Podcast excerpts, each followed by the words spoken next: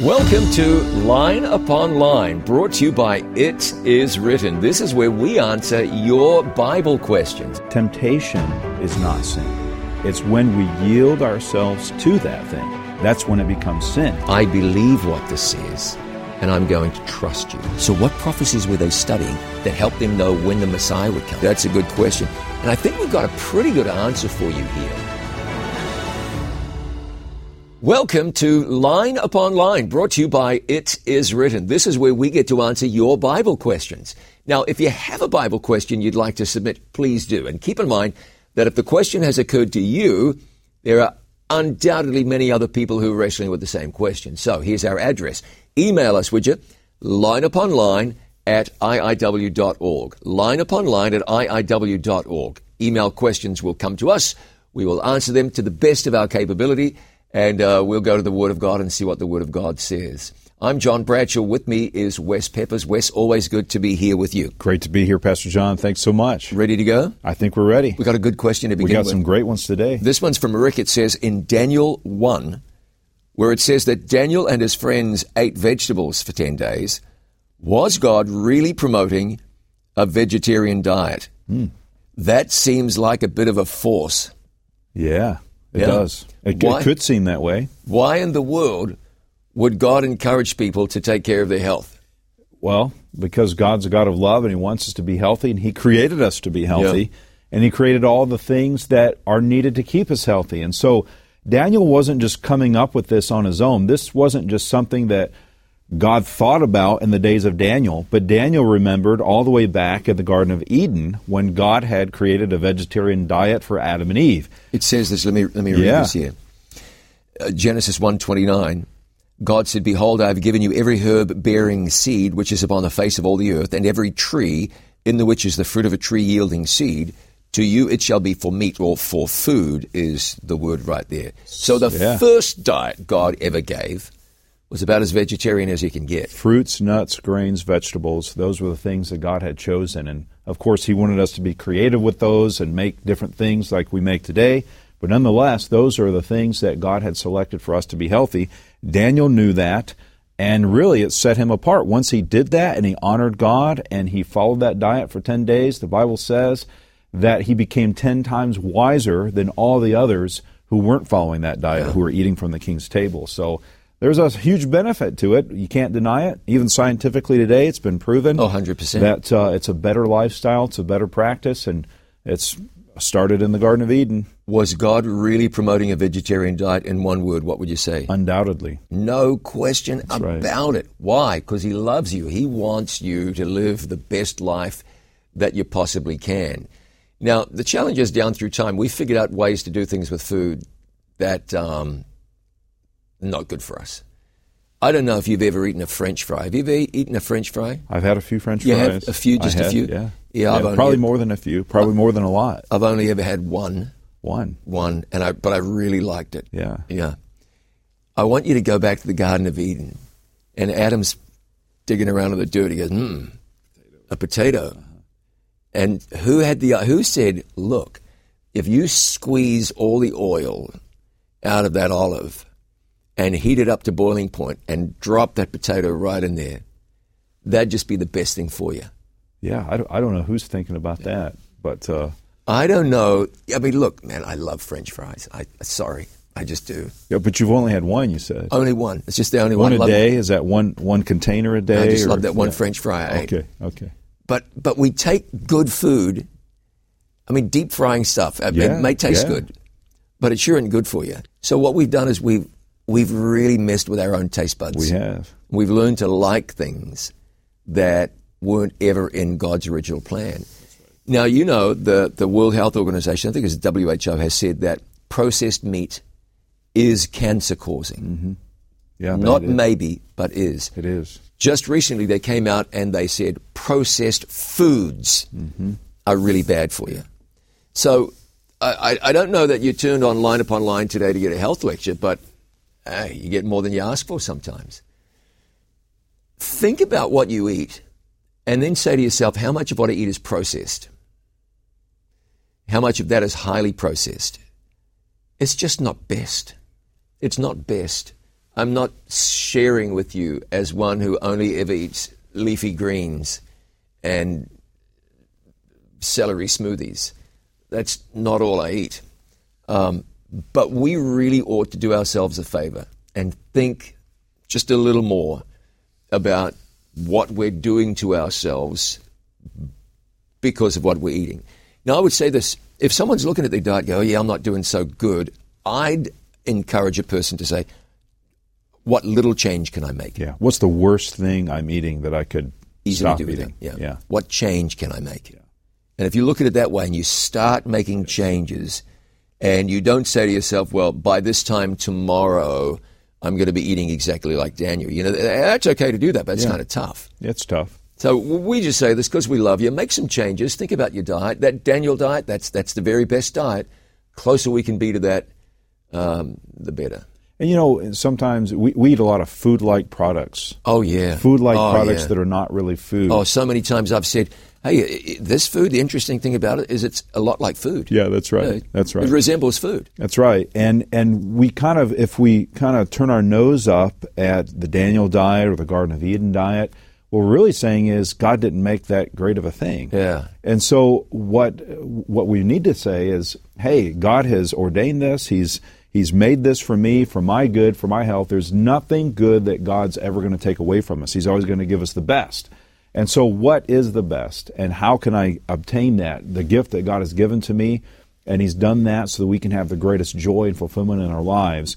So, you know, like you said, just um, we want to consider those small changes and start implementing the good. You know, another thing is to get some good exercise, get good sleep. Yeah. Make sure you're you're doing your body good, Yeah. and your mind will thank you. Your heart will thank you.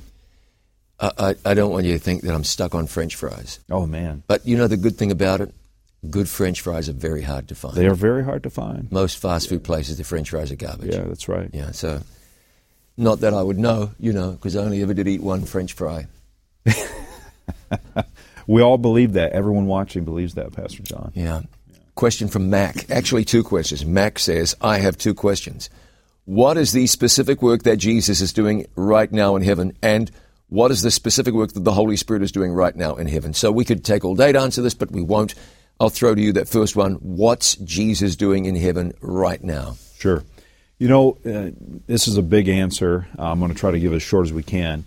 In the book of Daniel, chapter 8, verse 14, it speaks about the final end time judgment. To 2,300 days, the sanctuary shall be cleansed. When you read the book of Hebrews, you see that there is a sanctuary in heaven in which the process of salvation is being uh, taken place. And Jesus, when he went to heaven initially, he presented his blood to his Father. And now he's doing that final work of judgment. Revelation 14, 6 says, and 7, that the hour of his judgment has come. Amen. So the work of judgment is taking place. How long does that happen? Until Jesus comes. We Right. don't have an exact date for that, but we know that that's happening now. God's examining the records. The whole universe is looking on in the battle between good and evil. Uh, but that's what Jesus is doing right now. He's also interceding for us. As we pray, the Bible says that the Holy Spirit carries our prayers into heaven and mixes them and blends them with the prayers of Jesus, and God answers those according to his will. So there's many things Jesus is doing. That's about a, as short of a summary as we can give. I'll give a couple for of Bible verses. Hebrews 7, verse 25 says, Wherefore he is able also to save them to the uttermost that come unto God by him, seeing he ever liveth to make intercession for them. Jesus is making intercession right now. In Hebrews chapter 8, now of the things which we have spoken, this is the sum. We have such an high priest who was set on the right hand of the throne of the majesty in the heavens, a minister of the sanctuary and of the true tabernacle. Best place you can go to find out what Jesus is doing for you right now is the book of Hebrews. It'll explain his high priestly ministry just powerfully. Very Appreciate what you said. Sure What's enough. the Holy Spirit doing right now? Yeah, what's the Holy Spirit doing? He is doing a great work on the earth, especially. He's doing the work in our hearts. And when we come to Jesus by faith, the Spirit of God has been already drawing us to Christ. So He's convicting us of sin. He's comforting us in our troubles. He's bringing us closer to Christ. He's doing that work of, re, of removing the sin in our life, of bringing us to a place of surrender to Christ. and he's uh, moving upon the world to do so. So there's many things that you may want to add some things to that. I'll just read uh, John 16, verse 13. Jesus said, Howbeit, when he, the Spirit of truth, has come, he will guide you into all truth. Yes. So he's doing that. He will not speak of himself, but whatsoever he shall hear, that shall he speak. He will show you things to come. Um, Jesus spoke of the Holy Spirit and said in the same chapter, when he is come, he will reprove the world of sin and of righteousness and of judgment. He, the Holy Spirit, is doing those things right now. I wanted to add to that that when you said He guides us in the truth, the truth, of course, is the Bible. John 17, 17, Jesus says, Thy word is truth. Sanctify them by the truth. Your word is truth. And the Spirit of God, you, you, cannot truly understand the Bible without the Spirit of God. Correct. So He opens to us that understanding and He makes that plain to us. So there's an important role. You want to ask God for the Holy Spirit every day Invite him into your life because he's doing a sanctifying work preparing you for heaven. Alvy asks, I understand that the tithe is the tenth part of our income, increase, and it belongs to the Lord and should be returned to him. Now, what's the second tithe that I've heard some people talk about? Isn't mm-hmm. that interesting? Now, back, you had, the Hebrew people had a second tithe used for various things we don't read about that as being um, um, um, um impressed upon God's people right, today. Required. We, that's the word. We don't read about that as being a requirement. But what some people do forget is that in Malachi 3, Jesus speaks, I'm saying Jesus, the Spirit of God inspired Malachi to write. In fact, it's God speaking. Mm-hmm. That God's people should be offering tithes and offerings. That's right. Now, that doesn't have to be a tithe. It, it might be if you choose. Uh, the, the tithe is the tenth. That goes to God through the church. The offering is however much you want it to be. It could be less, could be more. I would encourage you not to be too tight fisted with your offerings. And they go to wherever you designate. You can give that right to the church. You can give that to wherever you see God working in something that you would like to support. Uh, you may be thinking of that, but you know, I'm not really familiar in, in my circle with the idea of a, a second tithe. Yeah, some people choose to do it. It's it, like you said, it's an offering, and any any what people often neglect is they will mention the tithe being required of God. And it is. God says, bring a tenth into the storehouse. And He says, if we don't do that, we're robbing Him. But many people leave off that phrase where it says tithe and offering. So God does ask for a, an offering above the tithe, but again, in the New Testament, it speaks very clearly about that being an amount that you decide on your own between you and God. It, there's not a certain amount or a percentage, but it says give with a cheerful heart. And so some people have chosen that second tithe. They, they do that as an offering, but you need to pray about that and ask the Lord. But I do want to say that any tithe or offering given is an act of faith. It's an act of faith because you're saying, and it's also a testimony to the world that God is taking care of me, and I'm returning that in thanksgiving and gratitude to Him. And the promise is He's going to bless you beyond, He's going to make your cup runneth over. That doesn't always mean financially, but He does it in different ways. He absolutely does, and always. This is Line Upon Line. We have the good fortune of answering your Bible questions. We'll do that again in just a moment.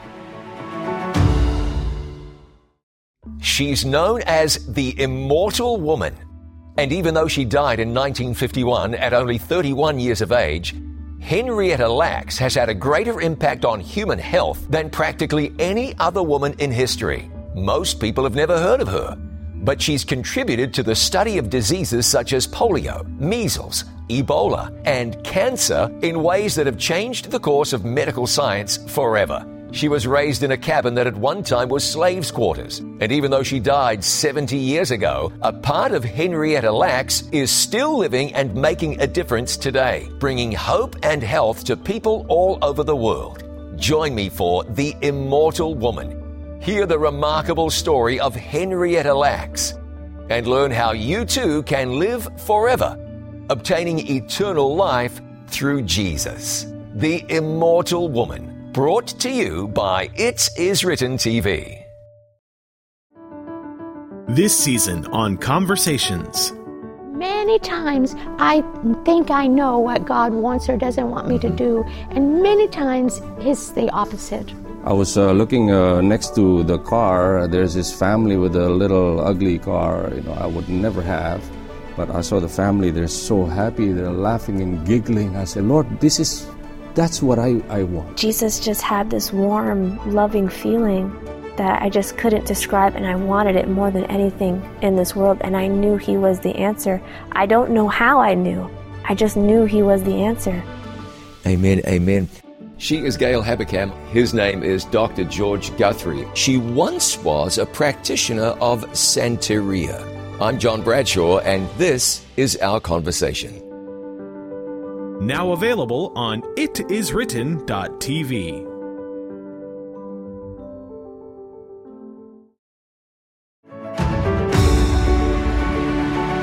Welcome back to Line Upon Line, brought to you by It Is Written with Wes Peppers. I am John Bradshaw, and here's another of your Bible questions. This one's from Marcia. When the decree went forth to kill all the wise men of Babylon, were the wise men killed, or were they forgiven? What sayest thou? Yeah, we don't know if some of them were killed or some of them were not, but we do know that Daniel went to the king and said, Please don't kill the wise men of Babylon. He intervened, and really, in that picture of Daniel doing this, that scenario, he's a type of Christ. Yes. He's intervening for those that were lost and doomed to death. And so we see that happening. So we don't know, maybe before Daniel got there, some of them might, have, we don't know that, but I like to think, I hope to think, that he made it there before any of them were killed. Yep. So that would be the hope. Now, later on in Daniel 6 with the lion's den, Mm-hmm. Yeah. Yeah, that was a disastrous. yeah, That was, uh, they sealed their own fate. they though. surely did. Question from Eric. I was told that the Bible says that we are all born into sin automatically, meaning that we need salvation. Hmm. Now, if this is true, when Jesus was born, would he have been born into sin also, automatically making him a sinner requiring forgiveness? Now, what this sounds like to me is original sin. Yes. You are born guilty of sin. You can say we're all born in sin, in a sinful world, of sinful parents. Even of Jesus, it says that he was born in sin, but it doesn't mean that he was born as a sinner. As a sinner. A child is born naturally with a bent towards sinfulness, with a sinful nature, but that child isn't a sinner until she or he sins. Now I know we're getting in, we're, starting to deal with stuff that you can split hairs on, and and what did you mean by this word and that word? I, I get that, but Jesus was not born a sinner. Jesus was not born guilty of any sin. Jesus was not born needing a savior. That would have complicated the plan of salvation. Yeah, who would be the Savior of Jesus? Yeah. You know, and uh, it, it's, I think you nailed it right on the head. There was a teaching that was very prevalent called original sin, where it, it simply means that a baby born had some form of sin about it. And the practice was in those days that the baby had to be baptized immediately. And if that baby were to die before it was baptized, then it would be uh, lost. And of course, we understand that God offers every human being, even us, all of us with sinful natures, a choice. And so if you have to choose to sin, then obviously babies can't be born with sin. They can't have sin. They do have sinful natures, and as they grow, that will have its effect on them. But God still gives us a choice there. And so you said, I was told that the Bible says we are all born into sin automatically, meaning that we need salvation. Now, if this is true, well, the answer is it's not true. That's the doctrine of original sin, which is not true. We are born with that sinful nature, but as we grow and develop, it needs to be, uh, we have to make the choice to sin. But in the same choice that we have to sin, God gives us the choice not to sin, and He gives us power to resist temptation if we're willing to yield ourselves to Him. Um, not the simplest concept. Yeah, it's I mean, it- it- yeah. it's one that's got tentacles. entire books are written on this, many books, and it's a good subject, but it's a deep subject, hard to cover thoroughly in a question and answer program. But You gave it a shot. yeah, Pat asks, is the baptism of the Holy Spirit a separate baptism to the baptism of new life? That's water baptism. Upon accepting Christ as our Savior. Are they the same or are they different? Well, let me read to you here, and I hope I can find that Bible verse that I was looking at moments ago. Um, John 3 5.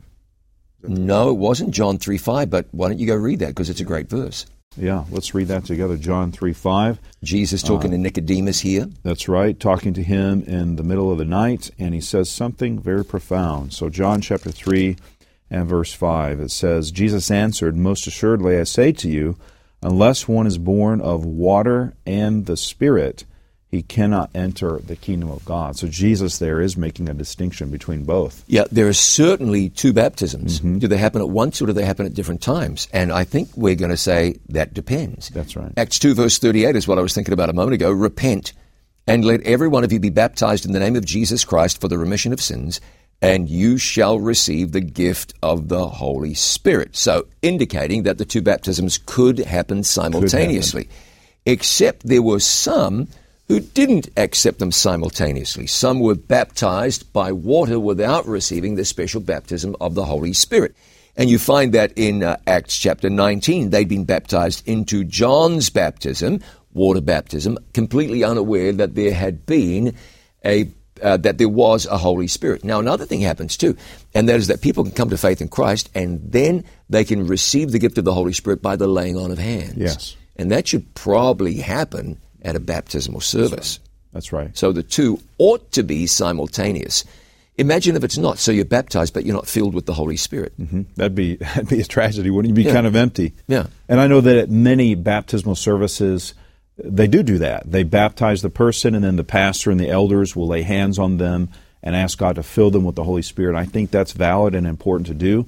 You think about the baptism of Jesus. When he was baptized, the Spirit came down Yes. in the form of a dove and landed upon Jesus, signifying that God was pouring out his Spirit on Jesus as he began his earthly ministry. So, I think what we say is that ideally, uh, there's no reason that these baptisms should not happen at the same time. In fact, Mm-hmm. Right. I feel like they should. Yes. But there are likely evidences, and we find them in the Bible, where it didn't happen that way for one reason or another. So, And you know, sometimes it may be that uh, there's a there's a certain time and place where God will allow that to happen separately, and it provides a witness and a testimony to unbelievers there. Yes. and they accept them. So there's different reasons. It doesn't always mean that there's something wrong or something bad happened.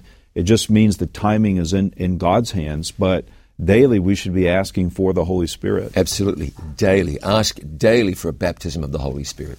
Question from AJ. AJ, I'm searching for God, but sometimes the Spirit of God goes silent. I'm trying to get rid of some personal issues that I know I have. I want to please God so much, but I'm not searching well enough for Him, or am I searching in the wrong way? You know what it sounds like to me is that AJ isn't the completed product. Mm-hmm. Complete in Jesus, AJ. You accept Jesus, you have salvation. He loves you. You receive His righteousness. You are credited as having the righteousness of Christ. It's that simple. Please believe that. What happens though is you look in the mirror and you go, "Yeah, look at that. I, I see faults. You have a day where things don't all go always go right. You, you fail to keep your eyes on Jesus at certain times, and now you may say, um, "I've got some personal issues that I can't get rid of." I think people need to know that if you learn, if you go to driver training school, they throw you the keys to the car. You can't drive perfectly first time out the gate. Sure, You just can't do it that's right. math class, you need to learn how stuff works before you can do calculus and algebra. You've got to f- figure some things out. Every discipline in life, there are very few people who can take a golf club and swing perfectly or get on a horse's back and know what to do right off the bat. Maybe there are some, not many. Things are learned.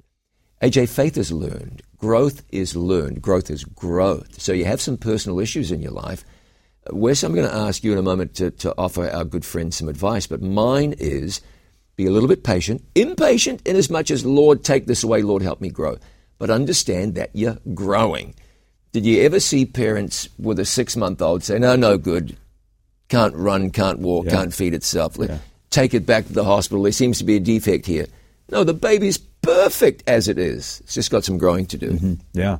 And, and there's a balance to that. We, we have to be patient with ourselves and know that God is doing a work in us and know that we're growing and we're not going to have that perfect picture today. But at the same time, sometimes people, certain people, personalities will use that as an excuse right. to say, oh, I don't need to worry about this and this thing is not that big of a deal. And I think that we have to have just the right balance. We have to be patient with ourselves while at the same time, our mindset and our attitude needs to be that we want to grow. We want to diligently seek God out. I think of this verse, uh, AJ. It's Jeremiah chapter 29 and verse 13. It's a very classic verse, very powerful. And he says, well, I'll start in verse, let me start in verse 11.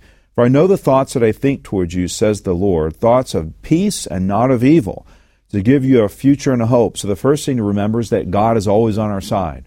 No matter what a circumstance is, no matter what those issues are that we're struggling and we want to get rid of, God is on our side. There's never a moment in time when God is not on our side. He's always there. Secondly, you will call upon me and go and pray to me, and I will listen to you. Second thing is we have to take initiative. We can't just sit and wait for osmosis to run its course and think God's going to do some miracle. We have to seek Him out. God says, Get up and go and pray. Thirdly, you will seek me and find me when you search for me with all your heart. And there's a good uh, self examination that can take place. Uh, there's nothing wrong with that. That's healthy to say, am, am, I, am I lukewarm? Am I half hearted here? Am I wishy washy? Am I going to God in prayer and then going right out and doing the exact opposite, uh, knowing that God's given me the strength to resist? And so we want to search for Him with all of our hearts and say, Lord, I want my entire heart to be yours. And sometimes we can't even give it. Sometimes we just have to give God permission to take our hearts. And so it, don't view the struggle as a bad thing. View it as my journey of faith, my step towards God. I'm walking towards Him. And if you're making that conscious decision day by day, He's going to strengthen you, He's going to walk with you, and He's going to eventually get you there. You know, a guy came to me a couple of weeks ago. He'd heard me preach a sermon, and he said, Hey, I want to tell you how, how something I heard really helped me. And I wondered what that was. He said, You said in your sermon, if you're struggling, that's good. Yeah. Keep struggling. Right. He said, I'd never thought about it like yeah. that. He always thought that he was struggling, and so. But you've heard of growing pains, right? If you're experiencing growing pains, keep on growing. The Bible talks about striving against sin. That's right. Uh, there's a struggle, there's That's a battle, right. and that won't end till Jesus comes. That's right. Fight in the spirit and in the strength of Jesus. You'll be okay. God will get you there. He'll grow you. Hey, thanks for your questions. That's all we've got time for this time. Uh, we're looking forward to seeing you again and hope that you are blessed each time you join us. With Wes Peppers, I'm John Bradshaw. This is Line Upon Line brought to you by It Is Written.